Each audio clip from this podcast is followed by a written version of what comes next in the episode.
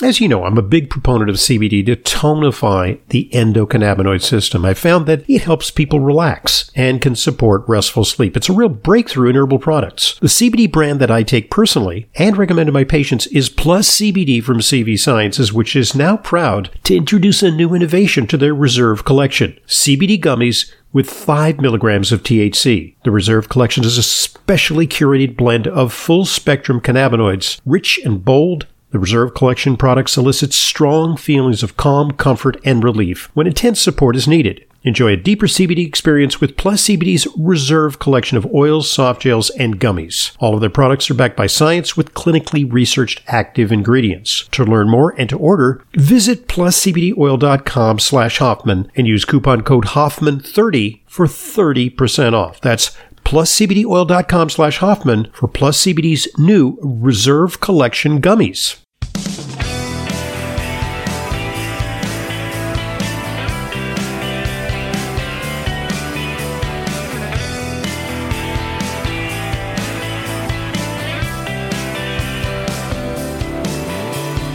Welcome to today's Intelligent Medicine Podcast.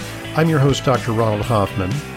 Today we're going to talk to uh, a fascinating individual uh, who uh, has introduced something called HL Pivot Healthy Living for Pandemic Event Protection, which is a, a network designed to promote human resilience and quality of life by increasing healthy living behaviors. You know, we're in the midst of a, a pandemic, but it's the contention of today's guest that uh, we are experiencing twin pandemics. Uh, there's the pandemic that is the big elephant in the room, COVID 19, but there's also uh, an underlying pandemic, which is our pandemic of sedentary lifestyle, physical inactivity, which uh, ironically increases our susceptibility to infectious diseases. And we'll get into that uh, later in the podcast. Uh, Dr. Arena uh, is uh, a PhD, has a PhD in physiology. He's an exercise physiologist. Uh, he's also, prior to that, uh, has a, a, master's degree in physical therapy. Uh, he is a, a lead author in a 2015 American Heart Association policy statement in which he advocates changes in the prevention and treatment of non communicable diseases. There's an acronym for that, NCDs. Those are the biggest killers in the world, notwithstanding the fact that we have a big infectious disease raging. But in the twin pandemics, uh, NCDs, non communicable diseases, are a far, far larger pandemic. And uh, uh, he has a CV that's 97 pages long, so I'm not going to belabor you with all his uh, extensive uh, publications and uh, research efforts. So without further ado, here's Dr. Ross Arena. Ross, it's a pleasure having you on Intelligent Medicine. Thanks very much for sharing your time with our audience. Thank you. It's a, a pleasure to be with you today. Okay, well, uh, you are actually were co-author on a paper which came out earlier this year, "A Tale of Two Pandemics," in very very scintillating title, and mm-hmm. the sub the subtext on that is how will COVID nineteen and global trends in physical inactivity and sedentary behavior affect one another? So, uh, what it, what got you into um, looking at this issue? Sure. Uh, well, as you mentioned, um, mo- a lot of my work has been in healthy living, or as we call it, healthy living medicine, uh, focused on prior to COVID 19 and the pandemic we're currently in, uh, focused on chronic disease prevention and treatment. So, using healthy living and physical activity to prevent a chronic disease diagnosis or associated risk factors. And if you do have a uh, a diagnosis of one or more chronic conditions, um, adopting healthy lifestyle behaviors, becoming more physically active, uh, is is something that is of, of, paramount importance as the the literature over several decades has borne out. Uh, but then, you know, we started to think about our, our group, uh, our small group, which has grown now considerably, and we'll get into HL Pivot more uh, later on, I, I assume. Um, you know, we started to think about, well, uh, we were already, we already are a physically inactive, sedentary global population, if you will. And there has been uh, a lot written about that, uh, a lot of concern about th- that pattern uh, focused on chronic disease. And then uh, when the COVID pandemic hit, and we started to think about, well, everyone's life is changing. And with the necessary social distancing and uh, lockdowns and stay at home uh, orders, uh, a lot of concern began to arise about what is this going to do uh, to the already low physical activity patterns, and and uh, and that's what that that commentary was was primarily about is kind of sounding the alarm that this is you know we may be setting a new low standard that we may never dig out of you know once once the pandemic is over and we somewhat return back to normal activities which we're starting to do to a degree, although it's complicated by variants and further outbreaks. Uh, will people become used to a new sedentary level? And what will that do in the coming decades for chronic disease uh, risk and diagnoses and outcomes? Will it get even worse?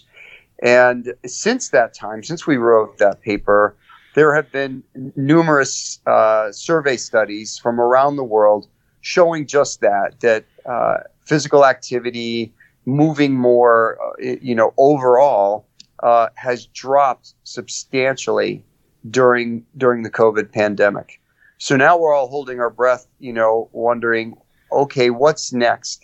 Are, is this going to become the new norm? Are we are we going to get back to the physical activity patterns which were woefully low before the pandemic?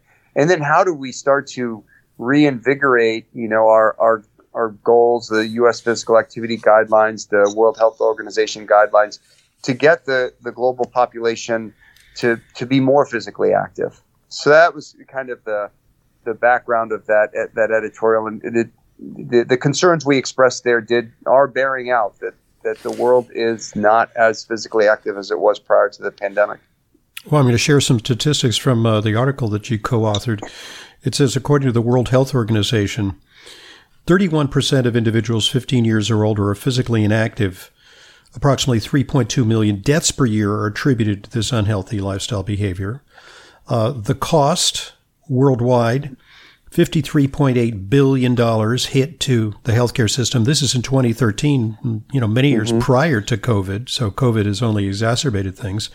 Deaths attributable to physical activity, cost another $13.7 billion in productivity losses, result in 13.4 million disability adjusted life years globally. That is a statistic which means years lost to disability. It's a statistical uh, uh, kind of uh, estimate. Um, so it's a big, big, big problem. And it seems that uh, COVID is, is only making things worse. But uh, it seems that there's there's sort of a, you know, just as you know the rich get richer and the poor get poorer, it may be that COVID nineteen is increasing health uh, uh inactivity disparities. They're the haves and the have-nots. There's some you know zealous people who've been ingenious and determined and have you know gotten outside and got, developed workarounds to uh, to increase or, or, maintain their high level of physical activity, uh, but others have succumbed to, uh, you know, uh, inertia and you know, perhaps some degree of despair and depression, and you know all the fast food that you can order through DoorDash, and uh, you know lots and lots of Netflix offerings, and so you know things have gotten worse for a substantial proportion of the population. You make an excellent point with that, and uh, and we're starting to uh, to write about that as a group in using the um, the approach or the context of social justice and healthy living uh, and and discussing you know those underrepresented underrepresented and uh, in underserved communities uh, and what's happening there. So when you look at the COVID data that's come from New York and Chicago uh, and the hospitalization and uh, the mortality rates, they are woefully higher in seeing in those communities data from New York and Chicago that uh, and, and other places that the hospitalization rate and and the mortality rate from COVID are are also higher in those communities.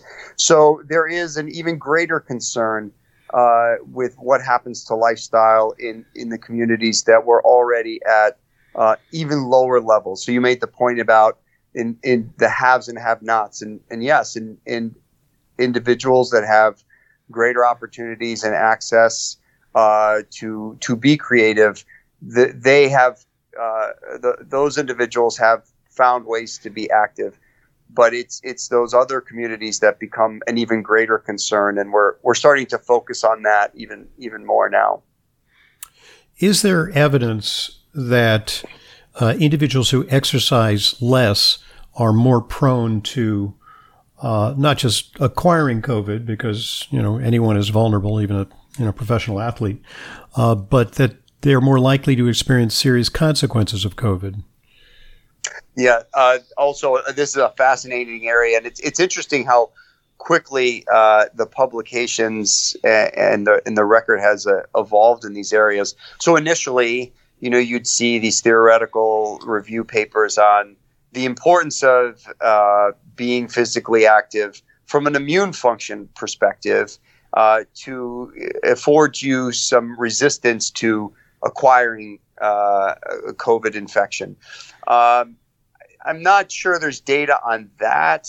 Uh, you know that you are protected from being affected, infected, or contracting COVID. But we are starting to see papers now. Uh, there, Kaiser Permanente paper, a large one that just came out. There was an even larger uh, uh study published uh, from the UK Biobank, uh, and showing, you know, they looked at COVID individuals who um, uh, contracted, uh, were infected with COVID 19, and demonstrating that uh, those who reported being physically active, uh, either, you know, and they classified as reaching the, the physical activity guidelines, let's say 150 minutes or more of moderate physical activity a week, having some level of physical activity, but not meeting those, those levels, and then leading a sedentary lifestyle when you look at the sedentary group, they were at a significantly higher risk uh, for hospitalization and increased severity of infection with COVID 19. So we are, you know, the, the, the theoretical rationale to say if you exercise, if you are, if you lead a healthy lifestyle and you acquire uh, an, infection you know, a viral infection, you are protected from, you know, a more severe course and and that's starting to uh, starting to look true.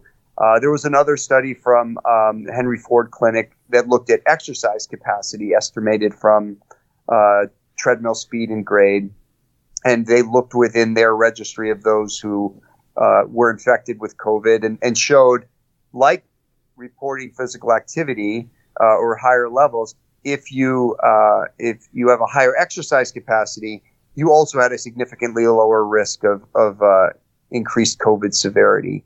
So we're, I'm sure we're going to see more papers in this area, but there, you're, you're starting to see this literature come out. That's not, it's not surprising. It's consistent with the chronic disease literature. There's also literature on uh, influenza, the, you know, the seasonal influenza that if you're mm-hmm. Physically fit, you're, you're protected as well to some degree. Uh, and, and so yes, there, the evidence is starting to come out to demonstrate that that uh, physical fitness is important in in this current era as well with viral infections. And and you're an exercise physiologist, so you probably understand some of the underlying mechanisms by which uh, exercise may confer protection against infectious diseases. Uh, so, you know, number one, there may be a direct effect on immunity. Uh, you know, obviously, like too much exercise, you know, ultra marathons, you know, sometimes ultra marathoners develop, develop a, a, respiratory infection in the aftermath of their exertions, but uh, moderate amounts of physical activity seem to enhance the immune response. Then there's the effect on the comorbidities like diabetes and hypertension. Exercise tends to push against those. There's also, uh, you know, your cardio respiratory capacity. You know, if you're uh, huffing and puffing because you have uh, pneumonia, uh, and you have some reserve, you're more likely to survive if you have better you know, breathing capacity and tissue oxygenation. You know, that's part of it. And then it, there's even something on the microbiome. So there seems to be, you know, it's like you know, we've heard the expression "take your microbiome for a run." It actually may improve yeah. the condition of your microbiome. So, there's, you know, are these some of the mechanisms that underlie exercise's effect on immunity? Yes, uh, well, it, and and resiliency, if you will, that yeah. it is it's multifactorial, uh, and there is the direct enhancement on on the immune system. But you know, you you you hit the uh, hit the nail right on the head with what we're seeing with COVID nineteen. You know, who who is at greatest risk for hospitali- hospitalization and and mortality? It's those with one or more uh, chronic disease diagnoses, associated risk factors, so obesity, hypertension, uh, you know, all, all, of the things we were concerned about with respect to premature mortality from, say, cardiovascular disease or diabetes, these are the things that really raise the red flag uh, for um, for COVID severity. And what is, and we've known this for decades, what is the way out of the chronic disease pandemic, if you will, because that was has also been characterized as a pandemic. It's healthy lifestyle. It's it's being physically active. It's maintaining a healthy body weight. Uh, it's um, it's it's eating you know a nutritious or consuming a nutritious diet and not smoking. Uh, so so you're right. It's it's the it's the direct effect on the immune system, and then it is uh, minimizing the potential for ha- being obese, being hypertensive, having diabetes, having other chronic conditions uh, that comes through a healthy lifestyle that that protects you seemingly from from COVID nineteen and, and the severity associated with it. So now we're starting to, you know, we talk about pandemics. Uh, we're starting to write about this, and we we have a couple of publications more recently in characterizing this phenomenon that we're living in as a syndemic, which, which mm-hmm. is defined as you know two or more conditions that negatively impact each other. Uh, and so you have the unhealthy lifestyle phenotype, you have chronic disease uh, and its associated risk factors, and you have COVID 19 and the viral pandemic. They are clearly interacting with each other and, and in a negative way. And also, syndemic, uh, the, def- the definition in, of syndemics and, and how it's been written about uh, also talks about a social context to it. And we, you know, you kind of alluded to that before that these uh, these underserved, uh, underrepresented communities are being hardest hit. So you could also think about the syndemic in that context as well. That unhealthy lifestyle, chronic disease burden, uh, COVID nineteen pandemic burden, uh, and and having that social context to it, which is is really the the the troubling, the most troubling phenotype. It, it, there's, so there's it's kind of a vicious uh, cycle. Uh, you know, people might push back on this and say, well, you know, exercise uh, is uh, associated with, you know, spelt individuals who are able to uh, undertake exercise and, you know, continuously employ it as part of their lifestyle. Uh, could it be that uh, exercise deficiency uh, is simply a marker for people who have lapsed into obesity and, you know, chronic disease and, you know, thus can't even uh, manage to undertake an exercise program. That's that's reverse causation, in other words. Right. Yeah. It's, it's well. I think you, you know when you I have a couple of points about about that and the amount of exercise, but when you think about what gets uh, the majority of individuals to that point of debilitating uh, levels of excess body mass, uh, you know, osteoarthritic conditions, chronic disease diagnoses that limit you. It it it for the majority of people is that unhealthy lifestyle phenotype for decades prior mm-hmm. to that. And so uh, you know, it, clearly, and, and that's what you mentioned the 2015 uh, statement. Uh, we've written a lot about this that changing the paradigm to our health system, where we, you know, we still, to a degree, although we're trying to to get out of it and think about it differently. And, and there's steps towards that. But we still, to a large degree, particularly in the United States and other, other countries as well, live in this reactionary healthcare system where something very bad has to happen to you where, and then healthcare kicks in. Or you have risk factors that, you know, have progressed so far, you seek out uh, healthcare and, and, and it's, it's not too late. I never want to say it's too late because it's not, but, but that's not really a winning model. And we've, we realize that with healthcare expenditures, and you mentioned the cost of being physically inactive. So we're starting to think about this preventative model. How do we think about healthcare uh, in a way where it's delivered, where people work, live, go to school, etc. You know, play and those types of things, and creating this healthy living lifestyle and getting healthy living medicine delivered to them or uh, encouraging them to take on a, on a daily basis. So that you know obe- the, the likelihood of developing obesity the likelihood of, of these other um, these other uh, significant health concerns don't develop. So there's there's that aspect.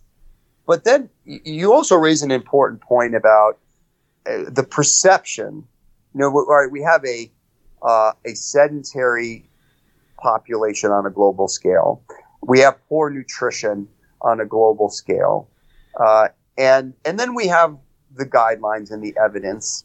And i have been concerned for some time about the the message. And i don't think it's intentional but it's uh, well uh, you should exercise 150 minutes or more per week. You should eat uh, consume five or more fruits and vegetables per day. Uh, and so how are individuals who are so far in the you know, uh, behind on that, if you will, how do they view their capability to achieve that? And and does that leave individuals perpetually not ma- even contemplating a change because they think, well, if you know, if this is what I need to do to be held, you know, to make a, a meaningful change, it's just not realistic. Yeah, it's I, like a I, yawning chasm, you know. right? Yeah, but you look at the evidence that has been out there for years uh, on the physical activity side. And, and, now we're starting to see it more and more, and it's actually starting to be broken apart into this. Uh, it's not only uh, leisure time physical exercise programs, but it's walking, it's sitting less, you know, just breaking up prolonged sitting times. And, and getting to this message, which is also in the 2018 U.S. Physical Activity Guidelines, all they talk they talk about the ideal, but an overarching message, and the, the WHO guidelines, same thing move more, sit less at all costs. Because we're learning, uh, well, I think we have learned already, I think the evidence has been there, that any replacement of a sedentary lifestyle with movement of any intensity is beneficial for your health. And if we could just get that messaging out to the population, would we start to be see behavior change on a much broader scale? You don't even have to lose weight. It, you, but if you, and, and if you had excess body mass, if you just sat less and moved more, the data shows you can have significant health benefits associated with that, significantly lower risk for for adverse events. And even in the in the COVID papers on physical activity that we talked about uh, just a, a, few minutes ago, they break up ideal uh, uh, some level of physical activity. Yeah, I think it's in, in, quartiles. In other words, like yeah. 20 feet, you know, each uh, is a quarter of the, you know, on the activity scale, the, from the least to the most, and then a couple of intermediate levels. Yeah.